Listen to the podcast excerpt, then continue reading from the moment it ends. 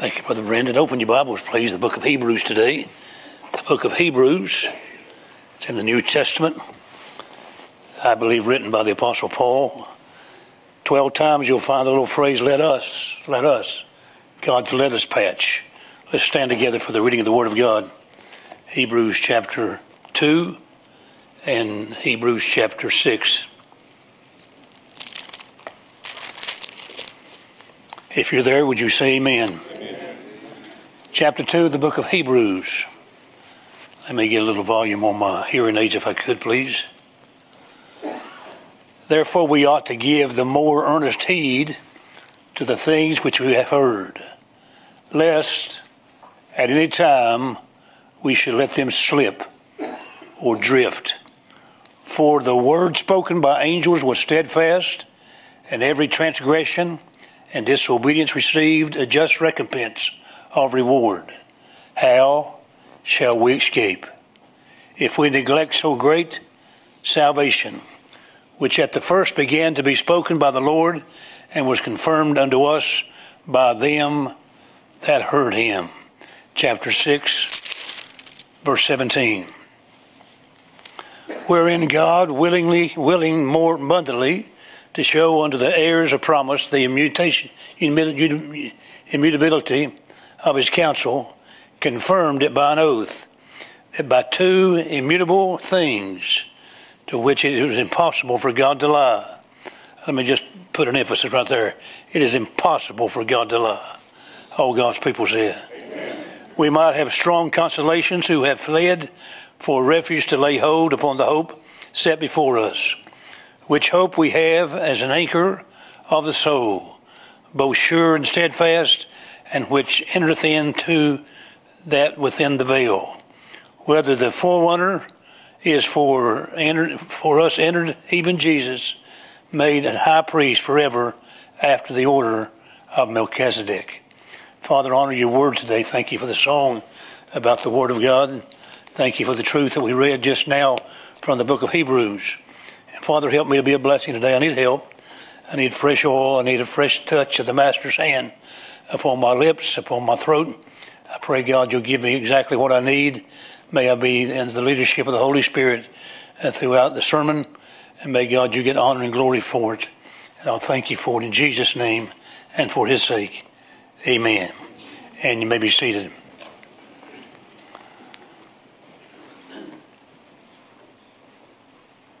Titled the message today and probably tonight, the Lord willing, Aimless or Anchored. Are you aimless or are you anchored? When I read the context of the verses, many folks think it's talking about those who are unsaved. He's talking to the Christians, talking to the Jews who have been converted into Christianity, and giving them some advice because they were in danger of drifting away from the truth of God.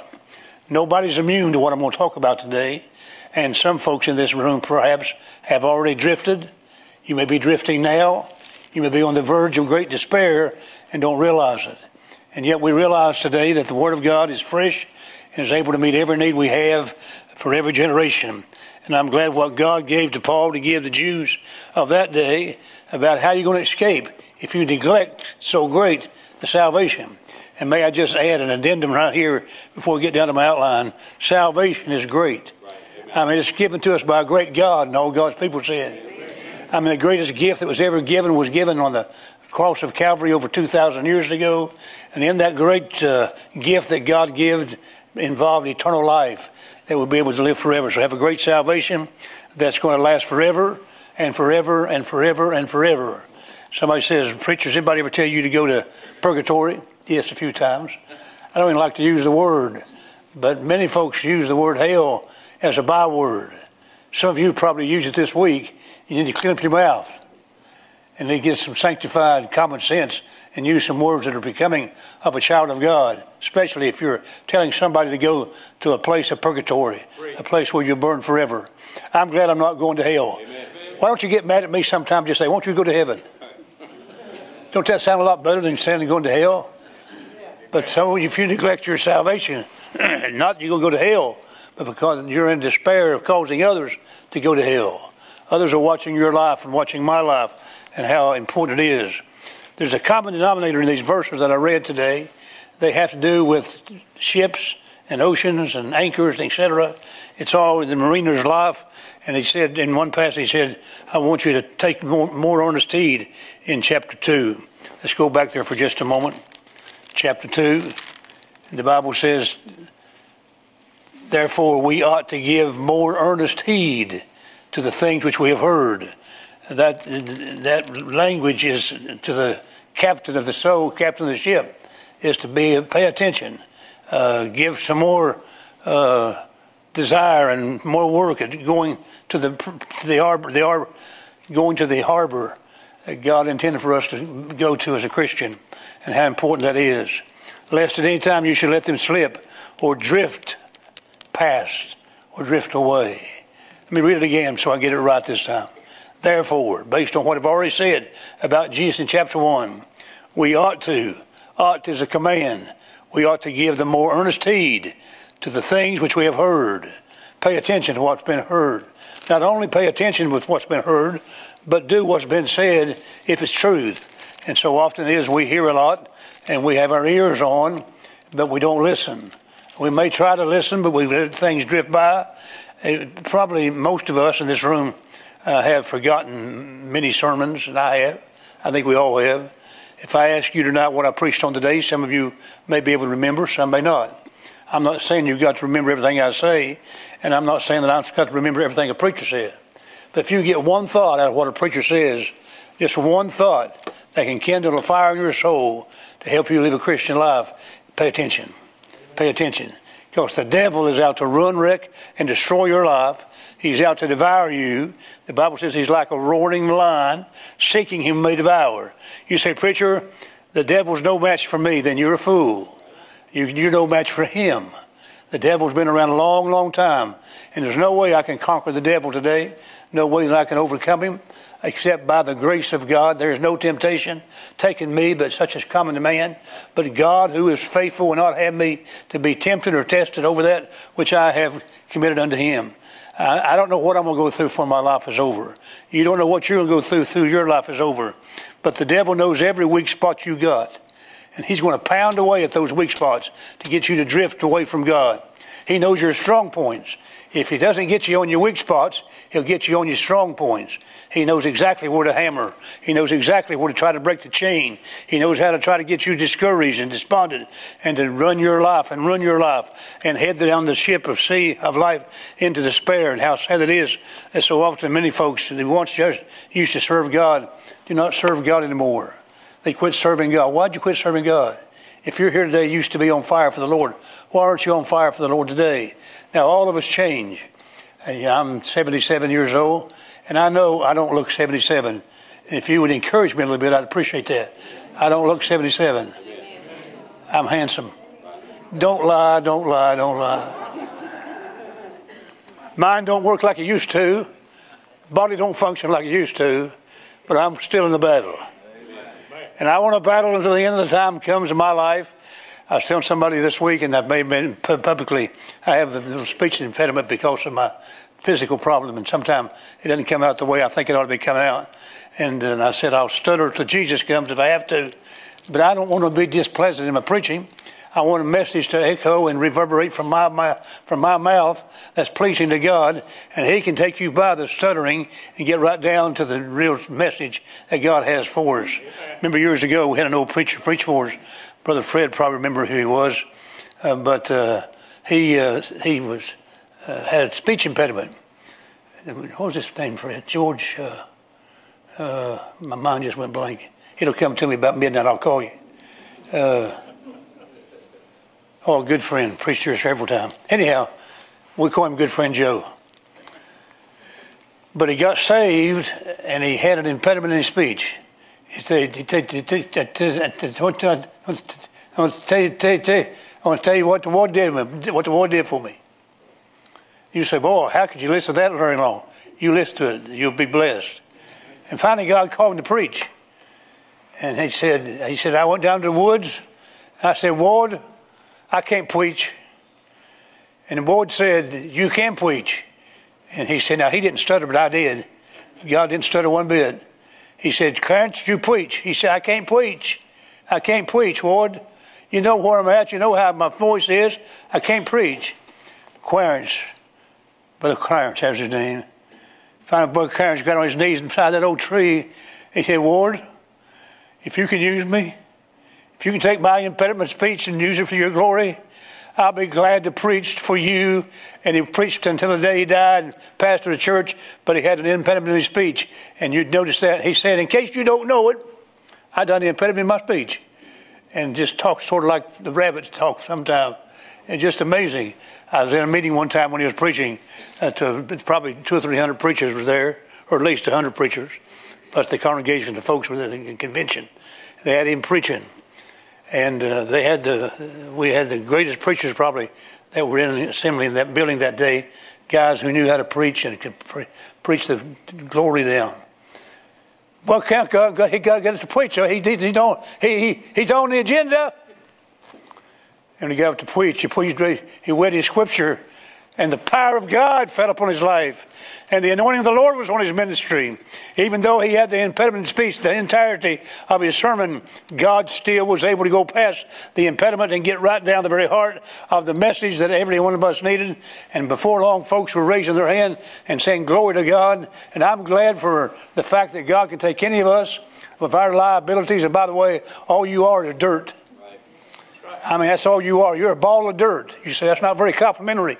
Well, let me say it again so you'll get it. You're not very complimentary apart from God. You're nothing, and neither am I. I'm just a ball of dirt made from the dust of the earth. From dust we came, from dust we'll go, and one day our bodies go back and dissipate in the dust of this world. But I'm glad God can take dirt fill it with the power of God, the Holy Spirit of God, transform folks' lives, encourage them in the battle, and be a blessing in this journey of life. So, no matter where you're at in the journey, don't let the devil rob you of your victory. Don't let the devil rob you and drift, cause you to drift on the sea of life. Therefore, take the more earnest heed. Listen up.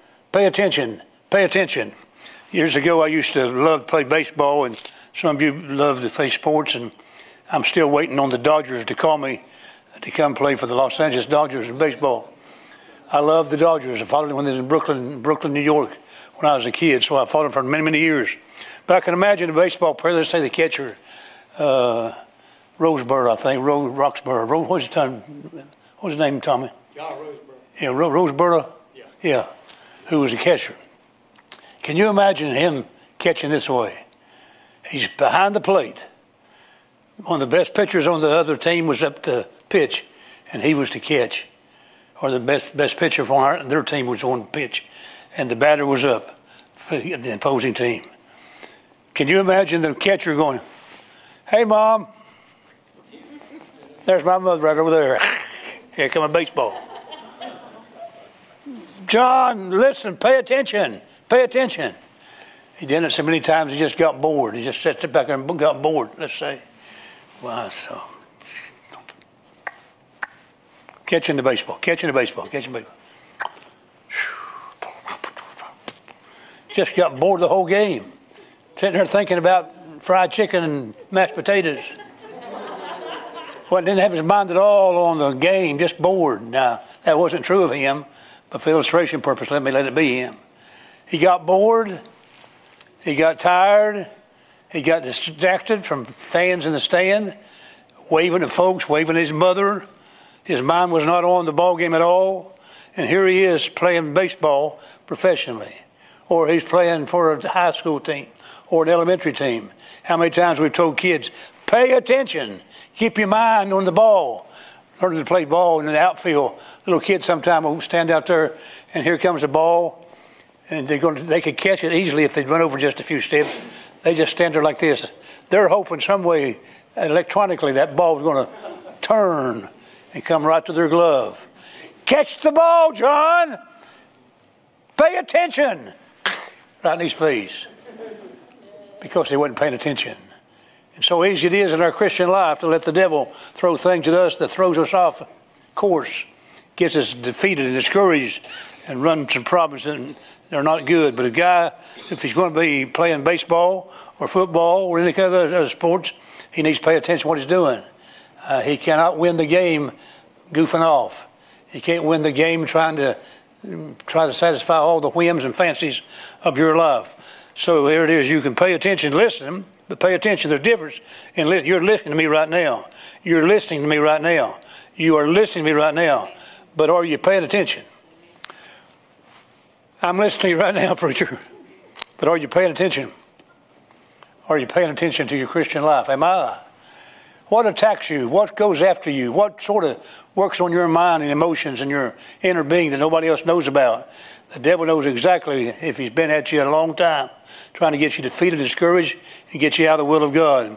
And so it is when we live our Christian life. If we're not careful, uh, we'll forget the importance of this old ship that we're in on the sea of life. We're going forward, and then somewhere it's got to drop anchor in the harbor on the other side. We want to safely arrive at our destination. We don't want to go down in despair. There's been many Christians who've gotten out of the will of God, and many Christians have fallen from grace, from grace of God. Not they lost their salvation. They just fell from the grace of God. They used to talk about amazing grace, how sweet the sound that saved a wretch like me. They can't hardly sing anymore because the joy's not there.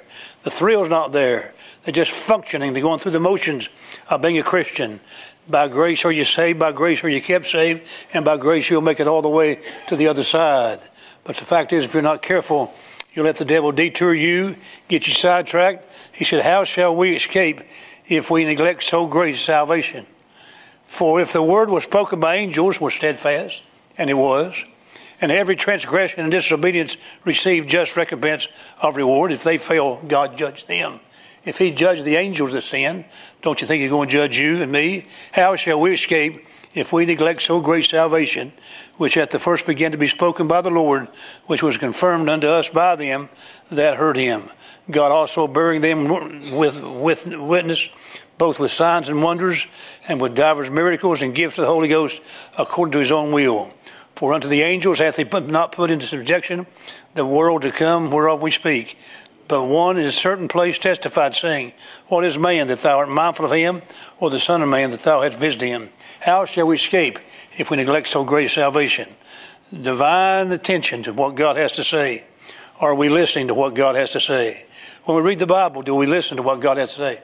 Or do we read the Bible just readily and quickly to get through it say a few words and speak a few words and read a few words? Or do we listen to what He's saying?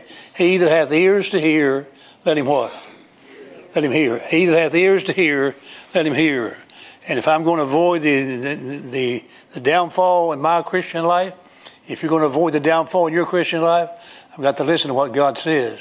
And God sometimes allows circumstances on the sea of life, the waves Mabilla, um, they're high, the storms come, the battles rage, and all that is intended to take, help us to be stronger in the Lord and to be faithful to the Lord. And may God help us not to drift away from God's truth and God's way. Uh, have ears to hear, listen to what God has to say. Back to Hebrews chapter 6. Those words like anchor. There's an anchor for my soul. I have three songs before me about anchor on the storms of life. I'm not going to sing none of them, and I'm not going to read all three of them, but I do want to read one. Listen very carefully. Will your anchor hold? in the storms of life? Will your anchor hold in the storms of life when the clouds unfold their wings of strife? When the strong tides lifts and the gables and the gables strain, will your anchor drift or firm remain? We have an anchor that keeps the soul steadfast and sure while the billows roll, fastened to the rock which cannot be moved. Grounded firm and deep in the Savior's love, it is safely moored till the storm withstand, for it is well secured by the Savior's hand. And the cables pass from his heart to mine can defy the blast through, through, through strength divine. It will firmly hold in the straits of fear when the breakers have told the reef is near. Though the tempest rave and the wild winds blow, not an angry wave shall e'er bark our overflow. It will safely hold in the floods of death when the waters cold chill our last breath. Oh, the rising tide, it shall, it can never fail, while our hope is abide within the veil. Now I go back to chapter 6, book of Hebrews, and I'll be through. Verse 17. wherein God willingly, more abundantly to show unto the heirs of promise the immutability of his counsel. He cannot lie. He cannot lie. He says the anchor will hold. The anchor will hold. Storms all around us, pressures all around us, problems all around us, difficulties all around us, tears are down in our eyes, wondering if we're going to make it the next day, and the devil keeps on bombarding and pressuring. And those who started out years ago have dropped by the wayside. They used to be on the firing line, used to be in the choir, but they quit singing, they quit going to church. What happened? They used to read their Bible regularly and they got tired of reading the Bible. Why? You begin to drift. See, you're, you're listening, but you're not paying attention. That's what happens to us. Preacher gets up and says you ought to read your Bible. I'm not saying you got to read so much every day, but I do believe you ought to read the Word of God. And how many times that's been talked to us, or listen to listen to the Word of God, if you can't read the Word of God, because you may go blind someday, and you may have to have somebody, somebody read it to you, or you may have to have just listen with your ears. If you go deaf, what you going to do? You better load up the boat while you're going through life and get all you can in, of the Word of God on the inside to help you with the strains and the troubles and the trials and the heartaches that come. And so it is with our Christian life. We can read the Word of God. Have you ever read the Word of God and then if somebody says, Did you read the Bible today? Uh, yes, sir. What'd you get out of it? Well, I don't really remember. I said, What book was it in? Well, uh, I think it was in the Gospels. Was it Matthew, Mark, Luke, or John? Well, I, I think it was John. Well, what chapter did John did you read? Well, I don't remember what chapter I read. What verse did you read? I, I don't remember what verse it was. They are listening, but they're not paying attention. They heard what they read with their audible ears, but didn't pay attention to what the Bible had to say. If the Bible is true, and it is, and the Bible says that it's been confirmed by an oath, that by immutable things too, which was impossible for God to lie. Whosoever believe in the Lord Jesus Christ shall be saved. That's a promise. We cannot grasp it, we cannot understand it completely, but those who've been saved by God's grace have been saved by God's grace. For by grace are you saved through faith, that not of yourself, it is the gift of God. He said, I want you to know that it's impossible for God to lie we might have a strong consolation or comfort, who have fled for refuge to lay hold upon the hope set before us. Where's your hope at?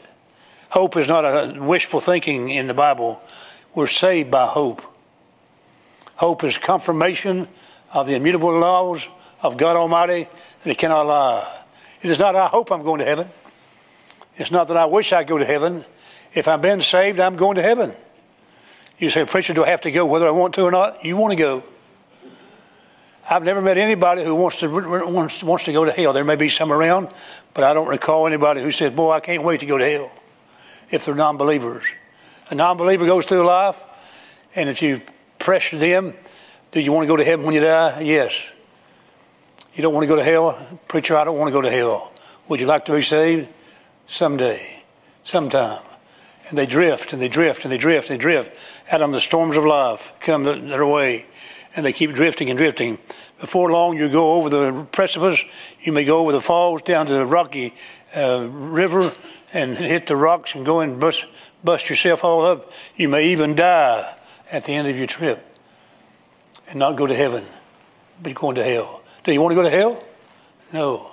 Only escape from hell is Jesus Christ.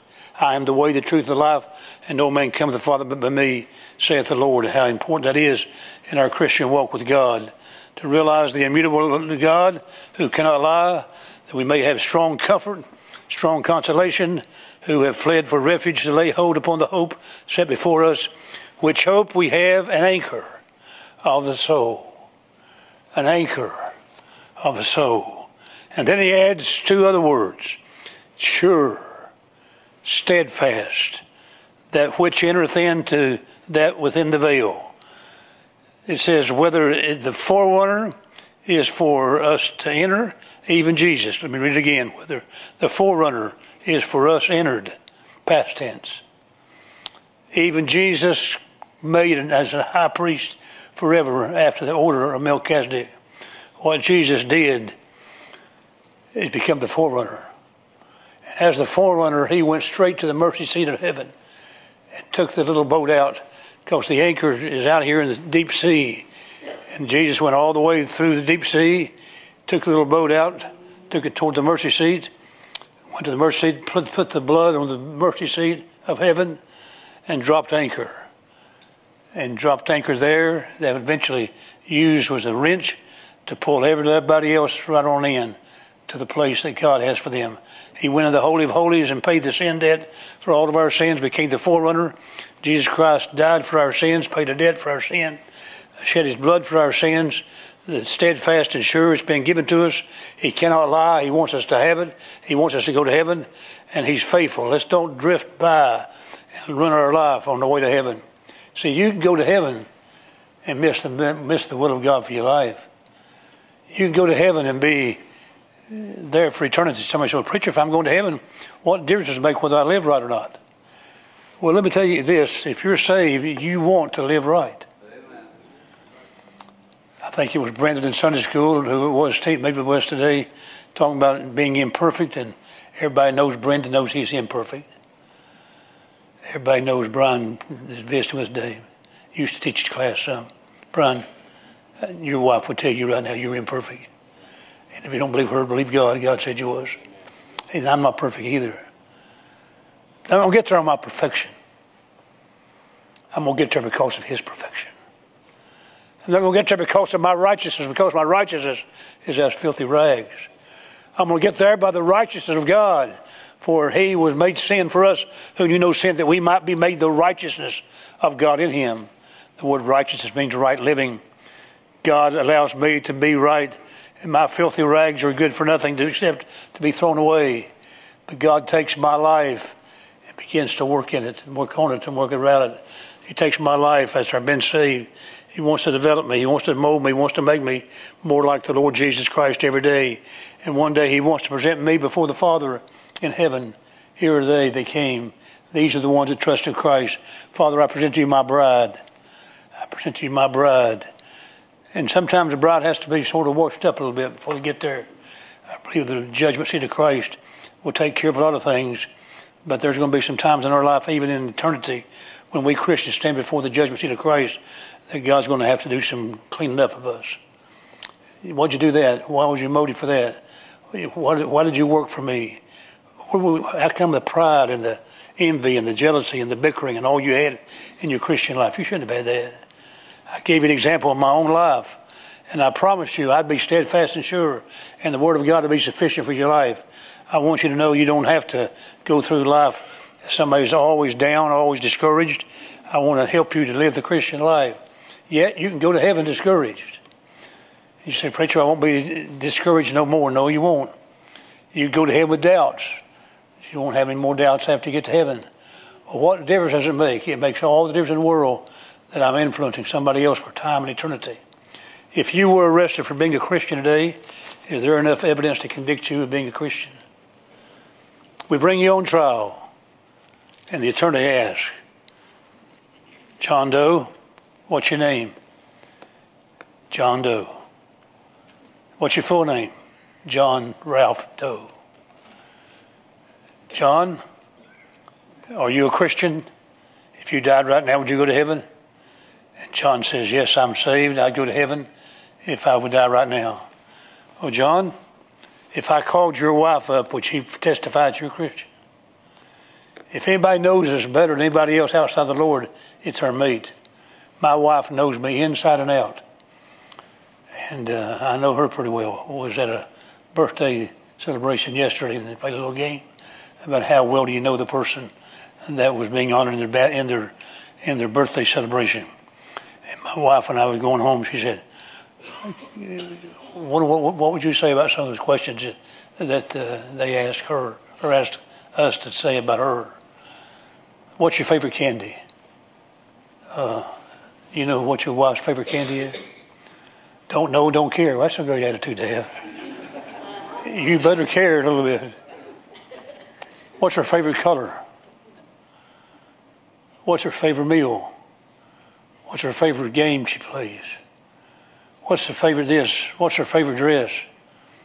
I've been married, and Nancy's been married too. We've been married the same length of time. I Got married in 1968. over here at uh, the cross town. I was nervous as a wreck. I looked like a penguin with bow tie and black pants. I, I paid ten dollars for a dinner jacket and a pair of black pants and a bow tie. That's where I got married in. Waiting to go out and rent you a tux. Didn't have no money. If I was going to get my wife to have a ring, and that wasn't the most expensive ring in town either. But I couldn't afford to have my tux and ring at the same time. Never told nobody that. First time I ever said it publicly. Couldn't afford it. But she wasn't marrying somebody who was wealthy. She probably knew I wasn't. She maybe thought I was, but I wasn't.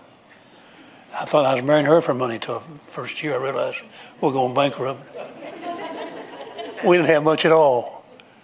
But found out we had God and made a little difference in life. So if you ask me questions about my wife, I'd get it pretty well on target. I can tell you what her favorite candy is just about. She's changed over the years. And she used to like those little, what what's, what's the word? Little, little strips of honey, honey, honey, honey. What? Y'all know what my wife likes to do? I appreciate you bringing her some. But she switched over recently, I guess because of age. She likes Three Musketeers. Well, because they're soft. Reminds me of me when she bites it down on a Three Musketeer. She knows what my favorite candy is. She knows what my favorite food is. She knows uh, what my favorite sports figures are. She knows that I'm a Dodger fan. She knows that I'm a North Carolina fan. She knows a lot about my interest in life. She knows my favorite verse of Scripture. Have you ever heard, ever heard your mate pray? Ever heard your wife pray or your husband pray? Anybody knows you're going to be your wife or your husband going to know you if you live together any length of time. They're going to know if you're a Christian or are you one of those kind of guys or one of those kind of women that just never radiates it at home. You're stubborn, mean, angry, fussy all the time. I'll tell you what can solve that is a good trip to the altar because we've got to be Christ-like. Because if you're not careful, the marriage can dissipate and ruin because of our attitudes toward each other. How shall we escape if we neglect our salvation? Salvation encompasses past, present, future. I have been justified. Justified means I'm not guilty in the eyes of God. It's a legal term where God declares me saved, justified in His eyes. I am not guilty in the great halls of God's judgment in the great God's presence, He finds me not guilty. I've been set free. All my sins have been paid for. Jesus paid it all. All to Him I owe. Sin had left a crimson stain. He washed it white as snow. I've been justified.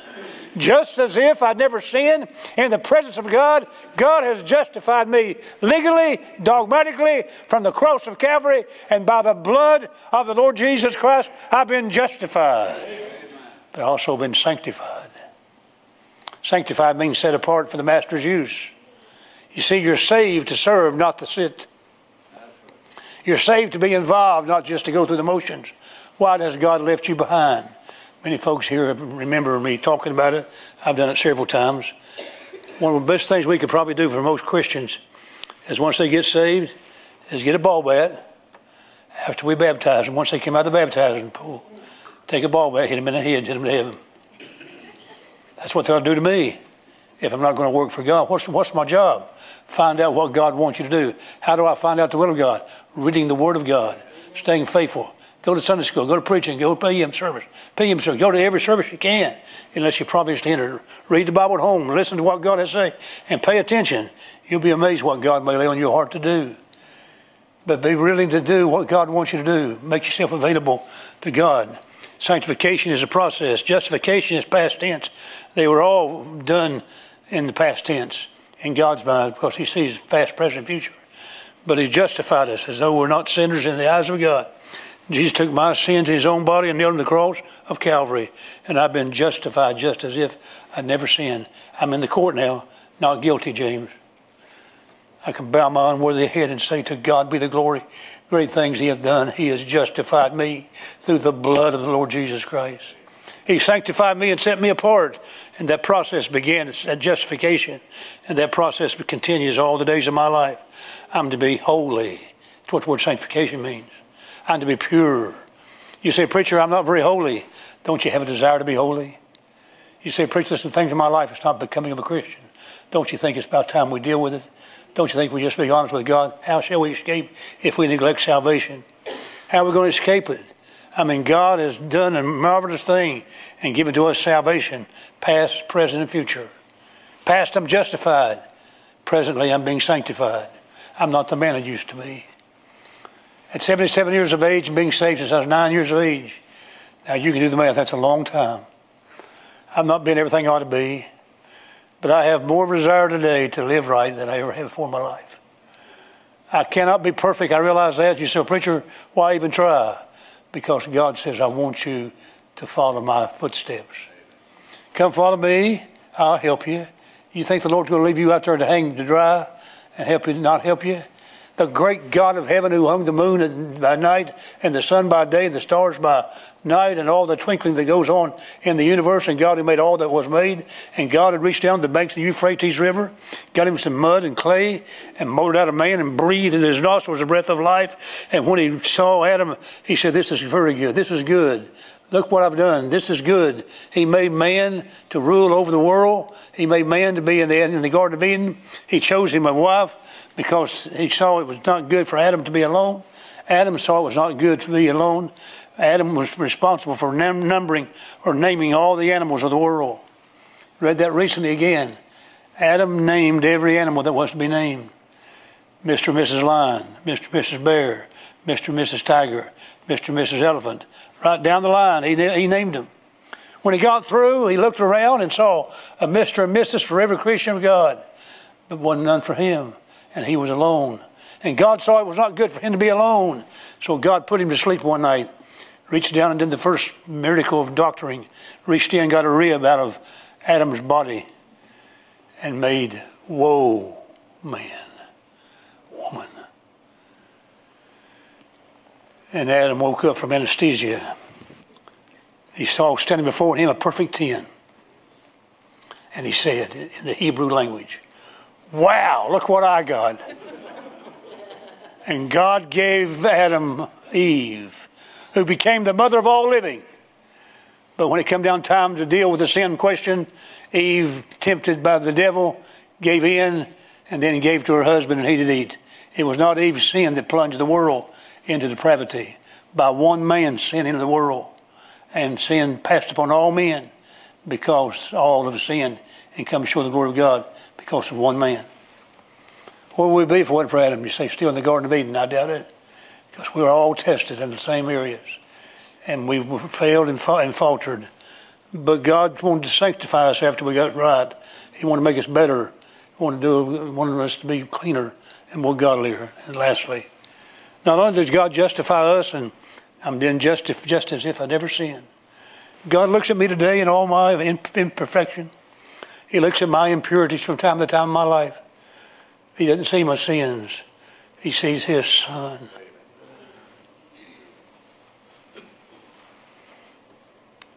I don't deserve that. I deserve to die in my sins and burn forever in hell. But grace, marvelous grace, reaching farther down than I could reach up, God reached me up from the miry clay and planted my feet on the solid rock and established my going, put a song in my heart. I'm glad for that. I want to please Him. Oh Lord, help me to be sanctified daily. Sanctify me today. Help me to be cleansed. You say, preacher, what do you do when you sin? Confess it pretty quickly. How many times you heard preachers say this? Confess your sins quickly. Have short sin accounts. Don't let them build up. As soon as you sin, confess it to God. You say, preacher, what good does that do? because you want to keep the fellowship with God. See, sin hinders fellowship. Doesn't hinder relationship, it hinders fellowship. And that fellowship is hindered when we fail to obey God. And some people have gone on for years, just keep on sinning, drifting farther and farther away from the place they ought to be. And sometimes they go to sleep on God. He talks about awake to righteousness, awake to right living. They just drift. They wonder what's going on. They wonder what's like it is. They wonder why all the trouble and problems are having. And we all have troubles and problems, but we wonder why things are like they are. And then there's that area of our life that's not been confessed to God. It's like Samson who stood as a mighty man and a mighty deliverer of Israel. but he wist not that the Spirit of God departed from him. David even said after he committed adultery in Bathsheba, he said, The Spirit of God, take not thy spirit away from me. Don't take your power away from me. And we don't talk about salvation, talk about the relationship, this fellowship that they had together. Samson looked, woke up, shook himself after he failed to be obedient to God in the Nazarite vow. And Samson, in that crucial day of his life, when he wist not that the Spirit of God had departed from him, if his power was gone. You drift, you drift, you drift, you drift. You live your life the way you want to. You do what you want to do, not what God wants you to do. If it feels good, you do it. That's not the, that's not the answer. You do it regardless. If God tells you to do it to the best of your ability, just do it. There's folk in this church today who come who don't need to be here. They probably better at home being in bed, sick. But they come. Sometimes you can't come. We've got folks sick tonight. They can't come to church. And they need to be here as soon as possible, as soon as quick as they can. But try to do your very best not to miss church. And when you're feeling bad, do the best you can. If you can't come, don't come. Stay home. Nobody's telling people who are sick to come to church. We got some folk here sick today. They want to be in church, and sometimes it's a big decision to make. Should I go or should I not go? If I had my druthers day, I'd just rolled over in bed and stayed in bed. Boy, it was nice and comfortable. Cold outside. Did you ever stick your foot outside today and say, well, go to church? Who's crazy? On a cold day like today, remember those days when we used to have to have the battery jumped off when the buses, Fred? Remember when some of the guys used to have to lay on the concrete floor or on the, on the pavement trying to get a bus running on a day for bus ministry? Makes all the difference in the world. Just a desire, desire, desire. Find what God wants you to do and do it with all your might. Sanctification, and I'm through. Justification and justice is never sin against God, not guilty in the court of God's heaven. Sanctification, I've been set apart for the master's use. I am to be holy. Be not conformed to this world, be ye transformed by, by the mercies of God. Be ye transformed. Romans chapter 12, 1 and 2. I beseech you, therefore, brethren, by the mercies of God, that you be transformed, not conform this world, but transform. A transformation needs to take place as we get closer and closer to God. So I close with this. I ought to look more like Jesus today than I did when I started as a nine year old boy. I failed and faltered and failed along the way, but He sanctifies me. As I surrender back to Him, Lord, forgive me my sins. Keep short sin accounts, I grow. And in the third stage of salvation, I'm through. It's called glorification. Justification, though I've never seen the eyes of God, I've been found not guilty. That doesn't give me a license to sin. I am free to do anything I want to do. Somebody says, Preacher, can you do anything you want to do since you've been saved? I drink all the liquor I want to drink.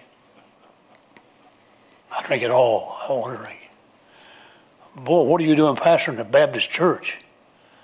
Don't you know it's wrong to drink liquor? I didn't say wrong to drink liquor. I said I drink all the liquor I want to drink. From these lips, I've never touched it. In my 77 years of living, I'm most of being a Christian. Doesn't make me any better than anybody else, but I've never touched it.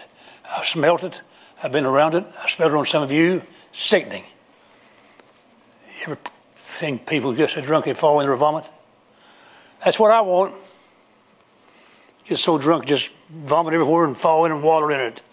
That's a good Christian life. No, Christians may do it sometime, but they're not going to be satisfied living in that state. They want to be sanctified by the grace of God. Well, what's it going to take? Ride the altar if you have to. Be on the altar every time the service opens. You say, well, I've been on the altar so many times, people are going to think off on me. The Lord says, come. There's something about just settling things and getting right with God and staying as close to God as you can. I've been justified, I've been sanctified. But the third thing is one day we'll be glorified in the eyes of God, I've already been glorified, Romans chapter 8. I've been justified, sanctified, and glorified in the eyes of God. But one day, oh glory, hallelujah, if I were Pentecostal, I'd speak in tongues. One of these days, this body is going to be glorified, as I said a while ago. And I'll drop all the robe of flesh beside me, and all these things that hold me back, and all these things that I don't particularly care for. But I'm going to have a brand new body like the body of the Lord Jesus Christ. Many of our church families going through sickness and trials and heartaches, and I confess to you, I've been through the toughest days of my life. Sometimes folks ask me how I'm doing. Sometimes I don't know how I'm doing. I don't know how to put in words. But I'm grateful for God's faithfulness. And I'm glad one day the old body not ache with pain again. I'm glad one day the last pill I ever take. One day the last doctor I ever see. One day the last copay I ever pay. That's enough to make you get revived, just copays. Somebody say, how many doctors you got? Seven doctors. Go back this week for some more tests. I don't know what they're trying to find. I don't know if they're experimenting me, usually be for science or what. But every time I go in, they want to do one more test, one more test. I'm about through with the test. I'm going to start doctoring myself. I may be getting Granny on the Beverly Hillbillies to come and do it. I appreciate doctors, appreciate medicine, but all healing comes from God. And I wait upon the Lord. And you, you, you fight battles, and you, you want to you want to do well. You want to live the Christian life. You want to please the Lord. And the devil says, "Won't you just throw in the towel?" You can't you can't articulate it. You can't get it out. I'll leave that with God. I'll leave that with you. All I can say is I'm one day, and the mind of God's already been done, but one day I shall be glorified. What's that mean? I'm going to look just like the Lord Jesus Christ. I know not what I shall be like, but I know that when I see him, I shall see him, and I'll behold him, and I'll be just like him. Predestined from the foundation of the world to be conformed to the image of God's dear Son. That's God's plan. I'm through. Justified, sanctified, glorified. It's great to be a Christian. Let's don't drift. If you're drifting, come to the altar. If there's something in your life that's not right, get it settled today. If something you need to pray about with somebody else, get it right today. Let's live the Christian life, Christ-like, that'll please and glorify Him all the days of our life. Let's stand together.